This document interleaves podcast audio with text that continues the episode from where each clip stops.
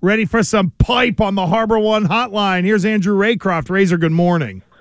Good morning, fellas. Hopefully, I can bring a few hot takes like that guy who just called in and said Bill Belichick over his head. Just, just do that. Just- Jesus. Just do, take the most wildest, What are we exaggerated take. Yeah, but what you need to do, Razor, is first say, "Let me finish" before you actually say, because the person who says before you chime in, "Let me finish," because you know it's like them telling you they're going to say something stupid.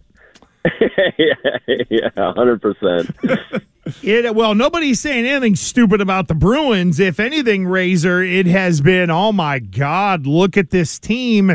It's pretty crazy to think, and I'm only going to mention the Celtics here, but there's one team in the NBA and one team in the NHL that have hit 30 wins, and it's the Celtics and the Bruins. How do you put into context what we've seen the first half of this season? It's it's difficult. It, it's it's incredible, and and all the words, and, and now that we've hit the tonight's the the halfway point, though there'll be 41 games finished after tonight. You, it's really kind of coming into focus how crazy the first half was, and and all the pace that they're on. Uh, Linus Ullmark's on pace after tonight, 22 two or sorry, 44 two and two. Uh, it's bananas. The Bruins, uh, 139 points on the season would would blow the record away by seven points. So it, it's crazy. It's historic what the first half of the Bruins has been. So I know there's a lot of like mid-season grades coming out, and, and it's funny because I just saw you know the obvious the obvious number one mid-season grade is gonna be the Bruins, which it was, and the first thing they said in this in this uh, mid-season grade on ESPN Plus was uh, the Bruins are a powerhouse. Is this uh, like is it is, are we are they comfortable running with the whole we're a powerhouse like team? I, I mean, is, is that are they are they okay being labeled like winners before they actually won anything? They are uh, for for two reasons, and it's it's kind of come out the last few weeks. But number one, and, and they these guys all get it. Um, Patrice Bergeron, Brad Marchand, David Krejci, they know they haven't won anything until April, May, June. They know that's how they're going to be graded. That's how they're going to actually be looked at. What they do in those months. So they have a, a keen pulse on the team, and and they're making sure that this is every day they're waking up and and doing what they need to do to get better for that time of year. The other thing I think is interesting, and, and we've heard it more from the group themselves the last couple weeks, is they're leaning into the fact that this is the last dance, that this is mm. a special team, that this is historic what they've done now, and that they can make history by going on this run all the way till June. And, and the fact that they're actually talking about it, acknowledging it, recognizing it, I think should make Bruins fans feel comfortable with where they are right now. Andrew Raycroft with Gresh and Fauria here on WEEI. So both these teams, Razor, are undefeated in the month of January. So what gives tonight and what problems do the Kraken present? They've been scoring a lot here since the first of the year. the Kraken can score goals. Uh, they're the they're tied with the Bruins with the most twenty point scorers on a team, so they're really effective five on five. They have a lot of consistent scoring, and, they were horrible last year, an absolute dumpster fire. So for them to turn it around the way they have is quite impressive. Like you said, uh, six wins in a row, five of those have been on the road. So I, I think what's what it kind of gives tonight is do the Bruins get going right away after being in California, after having a couple days completely off the ice, after not playing since Sunday? Can they get ramped up and ready to go in the first period? And on the other side, Seattle's got one game left after tonight on their way home in Chicago on a seven game road trip. They've been out east for a while. Are they worn down? Can the Bruins take advantage of that? So it's it's rest versus weary at this point, and, and what's going to give is is one of those two. Yeah, Reza, this seems like uh, just based on just your just what you mentioned just then about you know not playing in a while, you're going to be heavy, you know, cracking all that stuff. Seems like a big third period for the Bruins. Seems like one of those games where they come out, maybe they're not inspired, maybe they're like rusty. I guess as far as you can go, you can call it. You know, if we're taking that many days off, it's not a lot. Coming off a West Coast trip, third period comeback uh, win is what I'm predicting. This Well, seems what a be hockey guy you are! What a hockey guy you are for you. no matter what anyone says, you're paying attention. You've got it figured out. It could, it certainly could. It could be a a sleepy first period from the Bruins, a conservative first period from the Kraken, picks up in the second, and then the Bruins could take over. I like that. I yeah. like so that who deal. was it? Who was it? I can't remember who they played, and somebody gave like a you know third period like you know uh, like pep talk and they yelled at everybody, and they came back and they got like five goals. Maybe that wasn't on the West Coast. I can't remember what it was, but they just take turns. Like I guess like uh, you know inspiring. Like whose turn is it this week to kind of just you know inspire the troops? They got so many of them. It doesn't matter. Like who is No. struggling? Somebody else can be the guy. Well, so I think the the inspiring person right now could be this week is Craig Smith.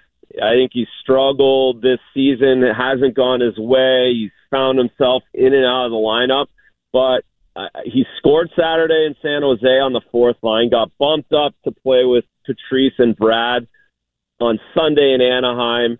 I think they keep that line together. I think they keep trying to reward Craig Smith for his professionalism all, all season. So, and he's an older guy. He's one of the, another one of those not not a complete you know Patrice Bergeron leader, but he's a guy who's played a lot of games in the NHL, been around a lot, and he's well respected.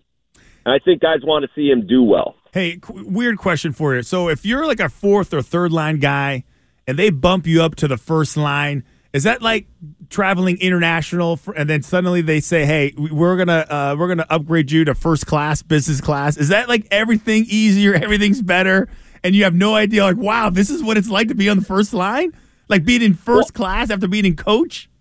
Uh, it can be for a young guy. Uh, for Craig Smith, no, he's a 30 goal scorer in this league. For him, he's uh, he's excited, but it, it can also be harder to play there. There's more responsibility on you. There's more eyes on you and more expected of you when you get there. Also, it's not always easier in the National Hockey League to play with better players. They play different games. They expect you to be in different spots rather than just being meat and potatoes up and down the wing. So, not necessarily, but but for some young guys, that would be more the case. Not Craig Smith.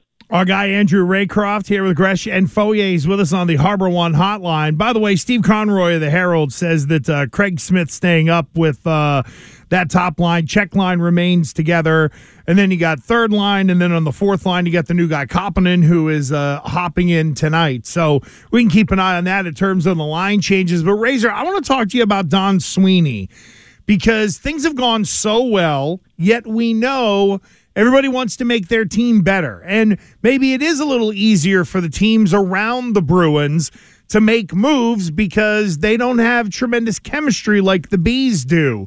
So over the next 20 games or so, if you're Don Sweeney, how do you like critically look at this team and try to possibly make it better without disrupting the chemistry they have?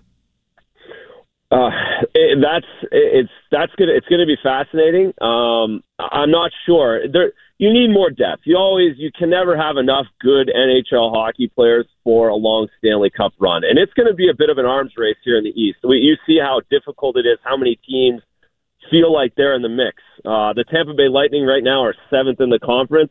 I would suspect that if you ask those guys, they think they can win the Stanley Cup, and I would suspect that they're going to make moves at the deadline to get better, along with the Leafs and Carolina and the Rangers. So it will be an arms race here at the deadline.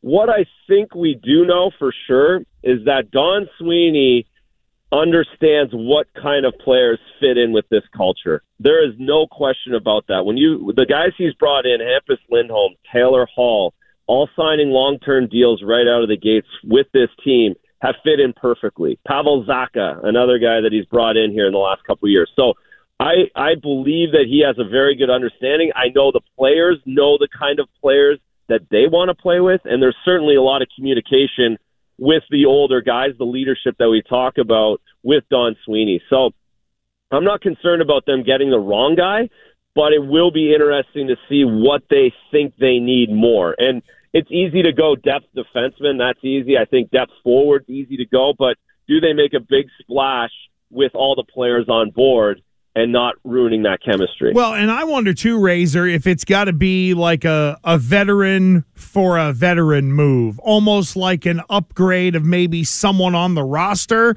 because acquiring, you know, a seventh or an eighth defenseman or your 13th or 14th forward, to me, it's nice to have that depth, but I wonder if you really want to make it better do you have to kind of do almost a veteran for veteran swap and try to look at it as upgrading a guy within maybe your top six defensemen or your top 12 forwards versus having the guy that's going to, you know, hang out with you in the NESN suite? well, lucky that guy would be to hang out with me all night. Uh, yeah, that no, and and with cap dollars, if you are making a big spot, you're going to have to unload Right. money. Everybody's right up against the cap, and and that will be that will be the conflict that the Bruins organization Don Sweeney have. But I am give away the first round picks for the next seven years. Give away the prospects, whatever it takes.